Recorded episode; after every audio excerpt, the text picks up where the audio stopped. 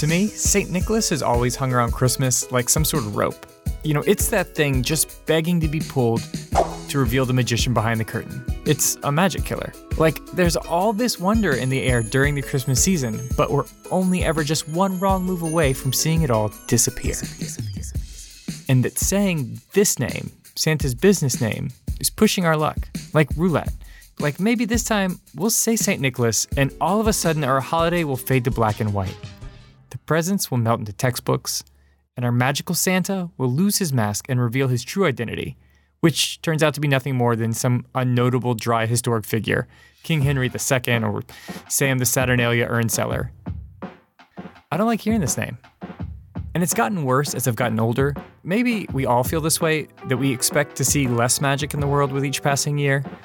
And part of that is that we have to acknowledge on some level that our Santa might really come from some vague notion of an old missionary or like an actual saint. But we keep this idea at arm's length, separated out, wanting to prolong the magic of Santa. Keeping our distance, though, may be the one reason anyone believes it at all. Because as we pull back Santa's mask, we find something much weirder, wilder, much more unruly. And it only vaguely resembles some old bishop. I mean, I never thought about this in all the years I spent avoiding his business name. But if Santa is supposed to be Nicholas, a judgy old bishop, then why does he fly? Why would he ever deliver presents? Why would kids have ever welcomed him into their homes instead of seeing him at church? Today, on Creating Christmas, the story and the creation of Saint Nicholas.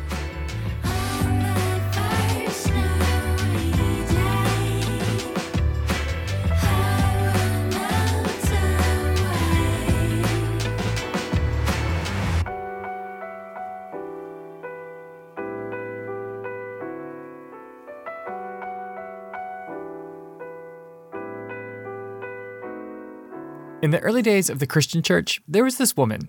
She became somewhat famous for how bad she wanted to become a saint. The story goes that she would tell anyone who would listen how much she loved God. She'd cry a lot about this love, and she even resorted to begging the clergy. Now, I'm not entirely sure what it takes to become a saint nowadays, but back in the early Christian church, there were a few stipulations, one of them being that you had to continue performing miracles after your death. So unfortunately, no matter how much this woman cried about her love for God, if she didn't come back and make a miracle from beyond the grave, she wasn't getting into the League of Saints. Nicholas of Myra did get in, which means, according to my definition, he was magical. I mean, we shouldn't expect any less from the man we're told was the original Santa, right? But this magic, this didn't come till much later in his life, or mostly after his death. That's when his spirit began to fly around performing miracles like helping sailors and reassembling chopped up schoolboys. But this was not the name he would have ever called himself. In life, he was just Nicholas, maybe Bishop Nicholas. And as the stories go, he was a good, spiritual, generous man, if he ever lived at all. Yeah, this real person that supposedly led to Santa, he might have just been a myth himself. I think someone named Nicholas must have existed about that time, and in some way was very important and influential in his area. But beyond that, I don't know that we can really say that any specific story attributed to him is is true. You know, most myths and legends do have some kind of kernel of truth to them, but after, you know, seventeen hundred years, it's it's pretty hard to dig out what that is.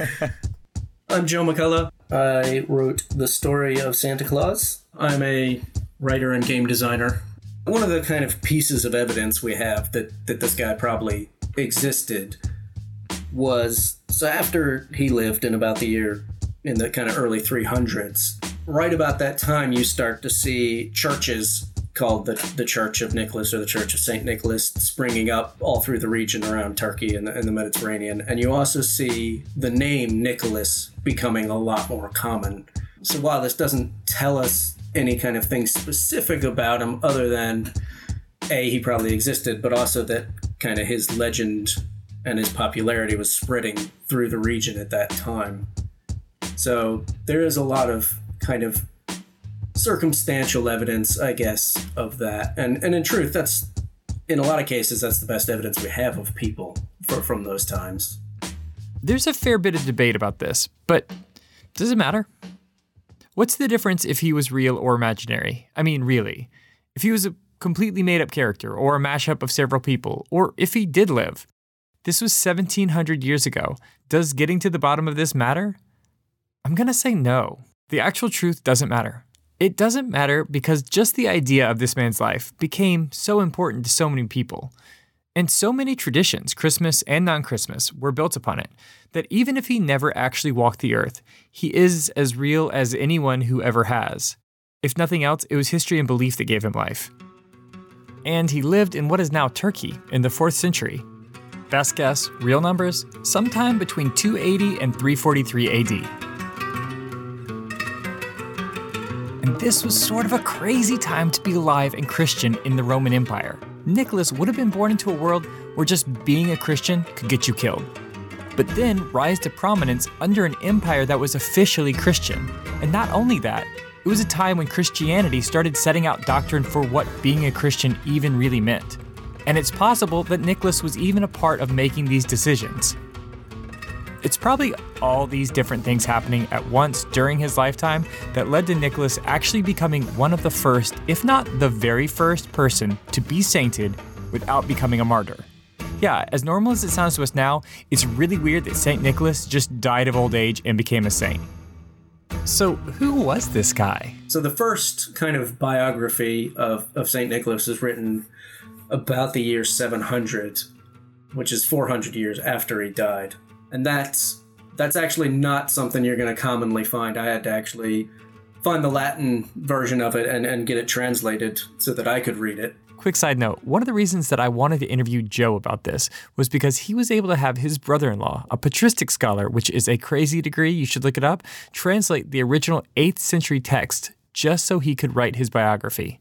So yeah, this first book about Saint Nicholas is a little tough for the average person to find. The really important source is a book called The Golden Legend, which was a collection of saints' lives in the Middle Ages. And it was kind of a, a Middle Ages bestseller, really, because um, it was very readable, if you could read Latin, um, very approachable, and and just a kind of collection of really fun stories. So that's probably where most people kind of first encountered a lot of these stories of, of Saint Nicholas, and, and certainly where we kind of draw on for most of the stories we tell about him. And this is really what Saint Nicholas is, what most people who lived well over a thousand years ago are, a collection of stories.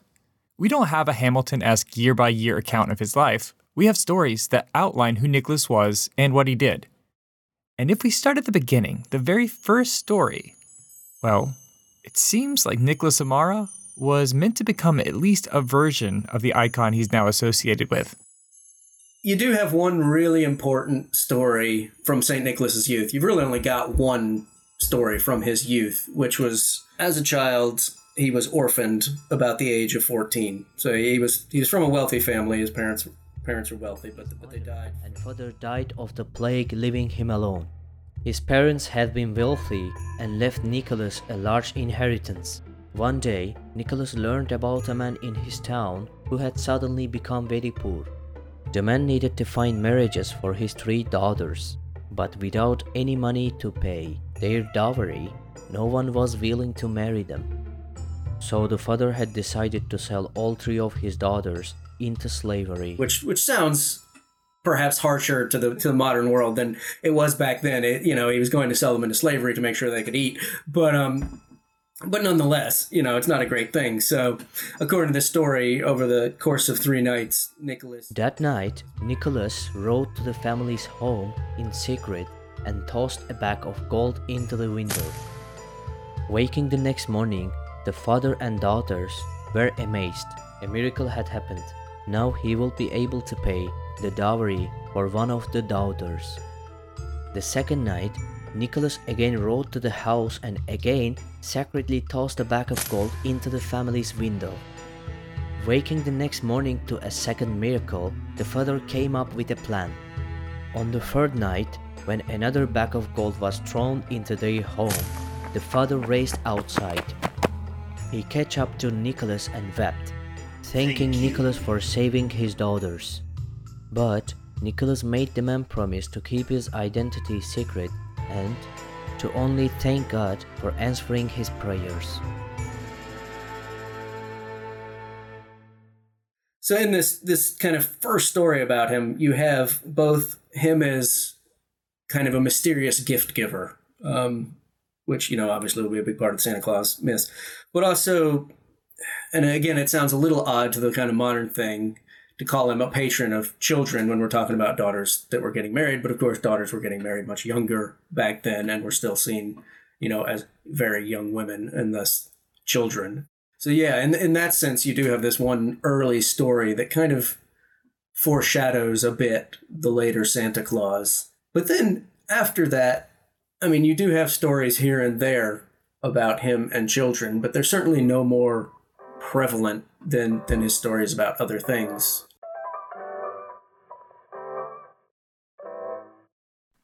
Now, maybe it's just me. Maybe it's just who I'm used to seeing in stories about Santa Claus. You know, a character that basically from birth has a singular focus, a clear direction, to be crazy generous and take care of children. So while digging into Saint Nicholas, I expected to find this one-note type of person. Maybe even especially since I knew Bishop Nicholas's life is just recounted as a collection of fantastic stories. But that's not who Saint Nicholas was. At all. Because even though this earliest story paints Nicholas as this patron saint of children, willing to give everything he owns to save them, this was only one part of who he was throughout the rest of his life. Or, really, his patronship of children only covers a handful of the stories he's known for. And, well, it wasn't even his biggest claim to fame. Starting even as soon as the second story we have about him, how he became a bishop at all. He shows up in this this town and basically shows up, and, and the Christians meanwhile are having a meeting there because their their bishop has just died, and um, they basically decide, you know what, next guy who comes through that door, he's our new bishop. And of course Nicholas walks through the door and they're like, congratulations, you're bishop. After becoming a bishop, Nicholas did a lot to help the people of Myra and is remembered as having done tons of great deeds, all of which are now categorized as heroic or miraculous. So eventually he became the patron saint of dozens of different types of people. Brewers, repentant, repentant thieves, thieves, merchants, archers, pawnbrokers, which is, well, you know, not normal for most saints.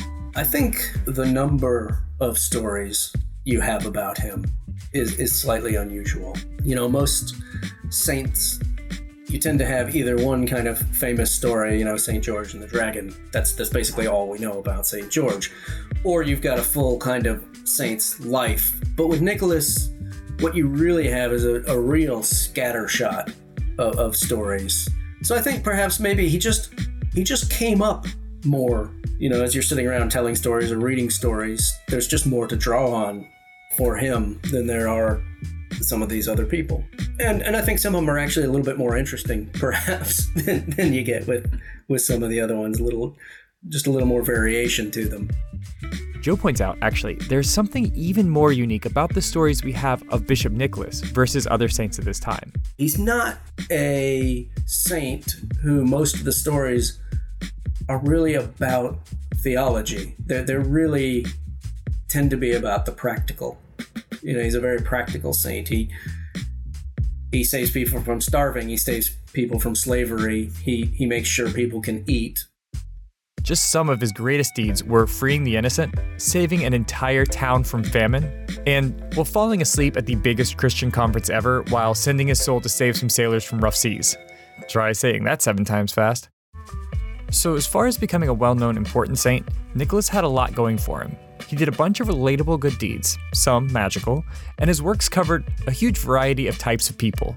But also, one of his biggest miracles made him the patron saint of the type of person most likely to spread news, thus his name, throughout the rest of the world. There's actually several stories about him helping sailors, and that's that is probably another big reason why he spread as a saint, because your sailors were your main kind of, the way news traveled in those days, you know, was through through actual people. And so these guys showing up and going, you know, thankfully Saint Nicholas got us through the storm. People, who's Saint Nicholas? You know, and so that's, then they tell them, and that's how it spreads.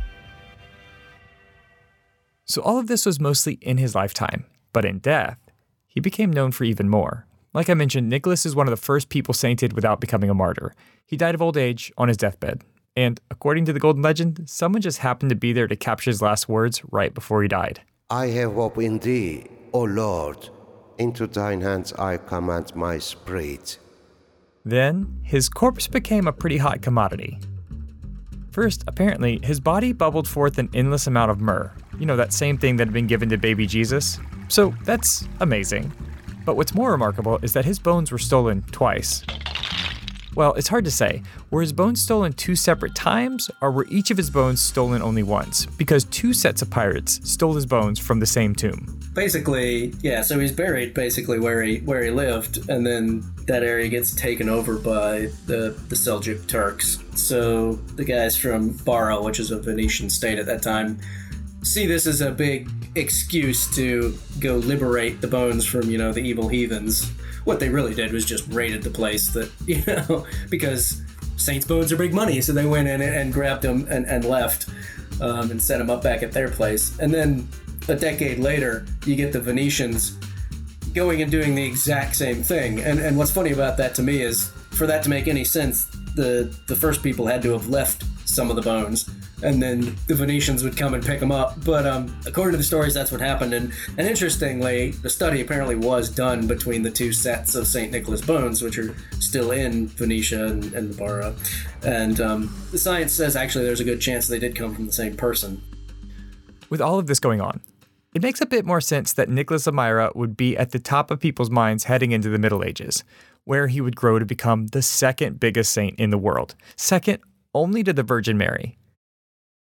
But what about Christmas? By the time that missionaries were heading into Northern Europe and trying to overwrite the pagan winter customs, Saint Nicholas was celebrated and venerated throughout the entire world. He played saint to dozens of types of people, including children. But it was just a bit of luck that his saint day just happened to fall right where the Christian missionaries were looking to place a holiday. Saying it was total luck, though, makes it sound like Saint Nick was obscure, which he obviously wasn't. Honestly, the missionaries were probably pretty psyched with the way things worked out, or at least they thought they'd hit this one out of the park by tying this new replacement holiday into the world's second most popular saint. Hi, my name's Tom Jerman. I am the author of Santa Claus Worldwide. If you take the depiction of Odin and you dress Odin in the vestments of a Catholic bishop, you have Saint Nicholas. That is exactly what Saint Nicholas looks like. And it was right about this time that we get one of the later stories of Saint Nicholas, the one about cut-up bodies, resurrections, and pub food. It's actually more like a fairy tale than it is than a saint's story. But um, so in this story, you got three students, and again, by students, they kind of mean children. Um, but they, they show up at this inn. They arrived in time for dinner. The innkeeper, taking notice of their money, poisoned their food, killing all three boys. He then took their bodies and chopped them up, putting them in a pickling barrel with plans to sell them later as ham. All of a sudden, Saint Nicholas burst into the inn. This is Saint Nicholas in his kind of full power, kind of blowing open the doors, and he's standing there in his full bishop robes, which is interesting because, of course, Saint Nicholas wouldn't have worn bishop robes. There were no such thing as bishop robes when he was a when he was a bishop. But by this point, in the kind of later Middle Ages when the story is set, we do have bishop robes, and, and they're probably red and white, you know? So this is kind of his first, here I am in red and white, coming to save the day for children. Terrified, the innkeeper fell to his knees begging for forgiveness. Saint Nicholas walked over the barrel and prayed to God. Miraculously, the bodies floated out unharmed, bringing the boys back to life. But for me, that was really interesting because it was kind of as close as I could find to that, that missing link story of at what point does he cease being kind of this Catholic saint and become this kind of fairy tale figure. And, and that's the kind of best story I got for that. These two stories, The Three Pickled Boys and The Three Bags of Gold, they're some of the only Saint Nicholas tales that revolve around children, and are pretty much the entire basis of Saint Nicholas being the patron saint of children. So to me, the missionaries using Nick as this costume for Odin were sort of sandboxing this much more multifaceted saint into just one thing. I sort of can't help myself from thinking about the genie from Aladdin as a comparison. Phenomenal cosmic power! Itty bitty box! Now, it's a little bit more than likely that since this was taking place in Northern Europe, and the Vikings knew about Saint Nicholas as the patron saint of sailing, that society had at least an idea of Nicholas's greater roles in Christianity. But over the next few hundred years, he would lose more and more of these non-holiday traits and fully take on this winter gift-bringer role. Now, real quick, just to clarify, this whole Saint Nicholas gift-bringer experience, this was all taking place on his Saint Day, December sixth. This is all happening on that earlier Northern European holiday timeline. So while we do have this religious gift-bringer who's physically visiting during the winter holiday season, he's not a part of Christmas. Saint Nicholas at this point is his own thing. So what was it like to have a saint drop by with some presents?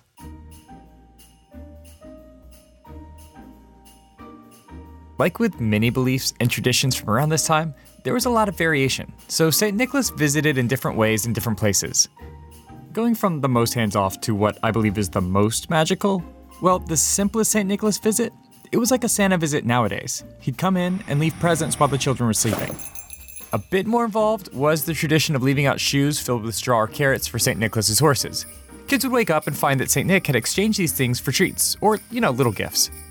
Now, this was an identical practice to the pre-existing pagan tradition of leaving out treats for Odin's magic eight-legged flying horse. Okay, way more complicated, but also so much more interesting were the in-person visits of Saint Nicholas. This is what gets me the most excited. All right, there were two kinds. In the first, Saint Nicholas would arrive at the child's home, dressed in his Catholic bishop robes, and then he'd quiz kids on Bible facts and quotes. In another iteration, kids would show a visiting saint a stick where they'd been keeping notches for each time they'd recited an Our Father. Good kids, or those that at least knew the right Bible stories, would get treats, you know, fruits and nuts. Bad kids? Well, when it was Saint Nicholas, the bad kids got nothing, or a switch, or at worst, they might be hit on the knuckles. But what about the really naughty kids? Most interesting to me was the second type of in-person visit, when Saint Nicholas didn't come visiting alone. The pre-Christian gift-bringers, like Odin, visited homes with a figure like Berchta, the Punisher. So as Saint Nicholas took over this role of gift-bringer, what happened to the punishments? The real punishments. What happened to the belly slitters? Saint Nicholas, as a saint, as a bishop, could not, in, in good conscience, beat children or do all of the evil things that at the time they thought that would be done to, to poorly behaved children. So what they did was they had a group of characters that I call it the evil helpers, but they are Satan-looking or satanic-looking figures that implemented the punishment.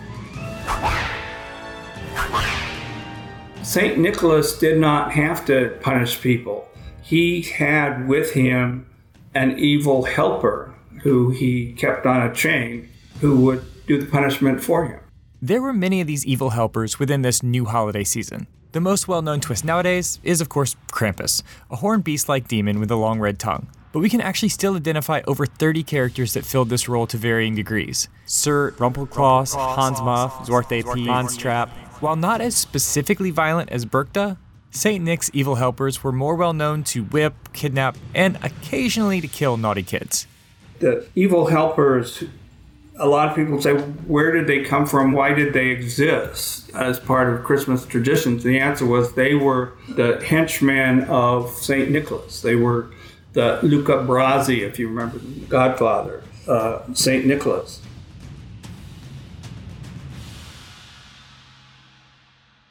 Okay, so these four variable types of visits, while you're sleeping, sweets in the shoes, just Nick, and Nick with someone scary, they served as the general outline of Saint Nicholas the Giftbringer, which became more and more popular until it became a staple part of the winter holiday celebration.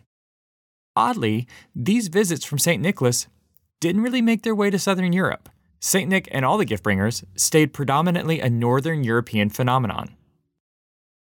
Now, throughout the rest of the continent and into the Middle East and Russia, Saint Nicholas as a traditional saint continued to grow in fame as well. He cemented his place at the very top of the canonized saint pantheon, well, right below Mary, until he, along with every other saint, was outlawed. And the grandfather of our Santa went underground.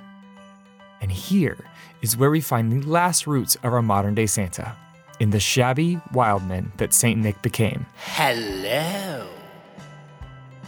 Real quick, as with any retelling of a story that's eighteen hundred years old, there's some discrepancies depending on, you know, which book you're reading or how the author interpreted the original text. For instance, there are at least four notable historic Nicholases, and their stories are often mixed into the legend of Nicholas of Myra. And this has been the case for literally a thousand years. Also, there are other researchers that have made different inferences based on their studies. Our dive into Saint Nicholas left out one prevalent story that I don't want to leave without sharing. It's often cited as part of the transition, if not the moment of transition, from Saint Nicholas the Saint to Saint Nicholas the Annual Gift Giver. The story involves a group of French nuns who decided to give away presents one year in honor of Saint Nicholas's story, The Three Bags of Gold. Now, this is a widely cited event, but it has no specific reference throughout any available text, so it seems likely that this is a piece of folk history. It's even possible that the nuns did actually give away presents, but it's less likely that one convent in one part of France began the entire gift-giving holiday tradition than it is that Saint Nicholas's placement over the existing Northern European gift-giving celebrations led to the spread of Saint Nick, the gift giver. All right, special thanks today to Joseph McCullough and his book, The Story of Santa Claus. I love this book because it's really approachable and covers so much of the myth while helping to fill in the gaps in the history. We brushed over many of the best-known stories of Saint Nicholas, so I encourage you to get this book and read more for yourself. Also, again, thanks to Tom Jerman and his book, Santa Claus Worldwide. His was actually the first interview for this season, and as I've found for the last few years, each season's first interview ends up being a real treasure trove, so thanks, Tom.